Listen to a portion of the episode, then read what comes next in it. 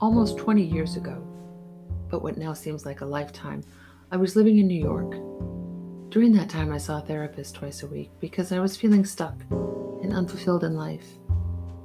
I had a lot to work through emotionally ghosts from the past which haunted me and which I had tried to ignore and run away from. One of my ways of running away was through drinking. My therapist used to say that when I'm drunk, I'm like a sailor on shore leave, wild, happy, and free at last. Yes, free from the authoritarian tyrant which was myself. During one session, while recounting yet another drunken episode, a crazy night out, there were many during that period, he put it to me that I might be an alcoholic and that I definitely seemed to have a propensity to addiction. I'm sure there's a genetic cause for this. Maybe in 10 years or so they will discover the gene. We'll see. Really? You think so? Are you sure? What do you think I should do? I had already known this on some level, but didn't want to accept it. He didn't give me a direct answer, but instead told me a story, a legend actually. It might not be new to you, but it was to me, and it has guided me ever since. In ancient times, in what is now Turkey, there was a city which lacked a ruler to govern it. An oracle decreed that the next person to enter the city, driving an ox cart, should become king a peasant farmer named Gordius drove into town on an ox cart and was immediately declared ruler of the city. Out of gratitude, his son dedicated the ox cart to the gods and tied it to a post in the town square with an intricate knot. The oracle then declared that any man who could unravel the knot, which secured the ox cart to the post, was destined to become ruler of all of Asia. Alexander the Great happened to be traveling through the city at the time.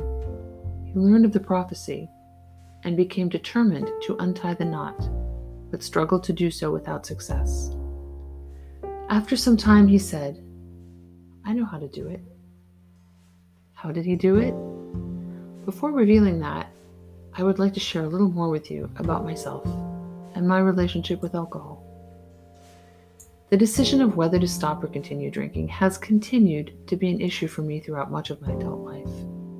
I now live in Barcelona, Spain, far away from New York in that period of my life, which seems like a long time ago.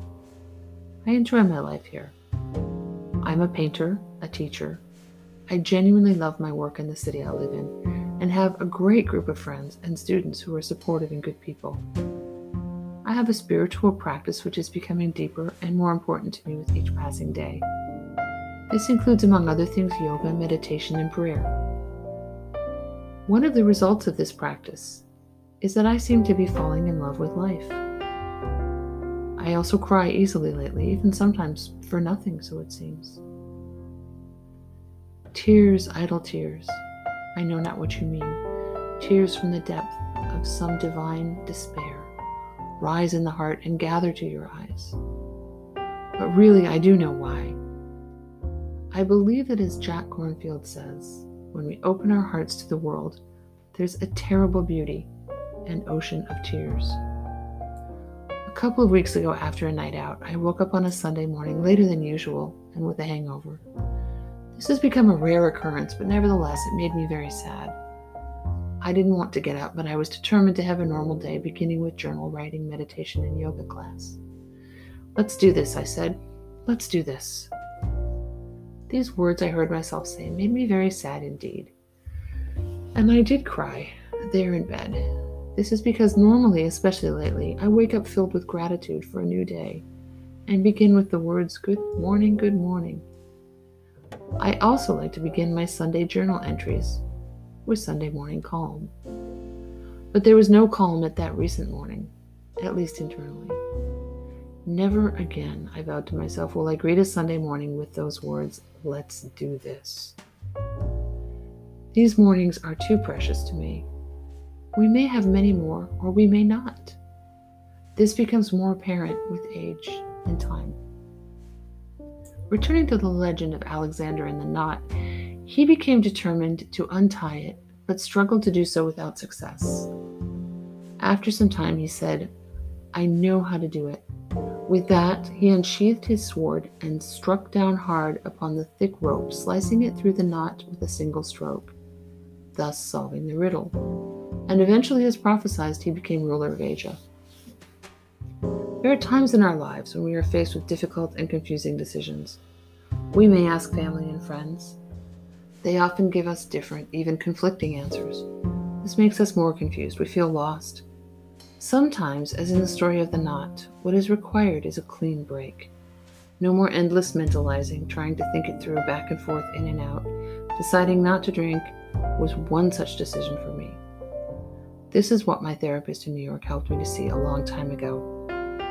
We all know there are people who do not have a problem with addiction, and there are some of us who do. And most of us have been touched directly or indirectly by this. I took that recent Sunday morning in my hangover as a gentle warning, a sign from God or universe or the one or whatever you want to call her, him, it. As if to say, there is this thing you are ignoring. I invite you to listen. This time, I will tell you softly, with only a hangover lost Sunday, but next time it may be different. I have seen the writing on the wall, and I'm paying attention. Are you? I ask myself, and I ask you now Does alcohol interfere with the way you want to move through your life? Do you feel rested and open hearted the morning after a night out, or do you feel irritable, cloudy, and maybe even a little depressed? Do you agree, as Michael Brown said in his wonderful book, The Presence Process, that alcohol and drugs sedate authenticity? Maybe for you, alcohol is not a problem, or maybe it is. I want to greet each day as much as possible with loving kindness and an open heart. I want to live my truth, which is that I am, as we all are, as Ram Dass says, loving awareness. Alcohol for me interferes with that. No more asking myself before a night out feeling nervous and with some anxiety. Will I stay within my self imposed two drink limit tonight? Maybe or maybe not. Will I remain free from harm or danger while under the effects of alcohol? Maybe or maybe not. Will I arrive home safely at a reasonable and desirable hour? Maybe or maybe not. Well, no more maybe nots. As with Alexander, I have cut through this quandary with the decision to leave the drink once and for all. You may not become a ruler of Asia, but you can be a good and responsible steward, protector, and ruler of your own life your one and only life. Are you with me?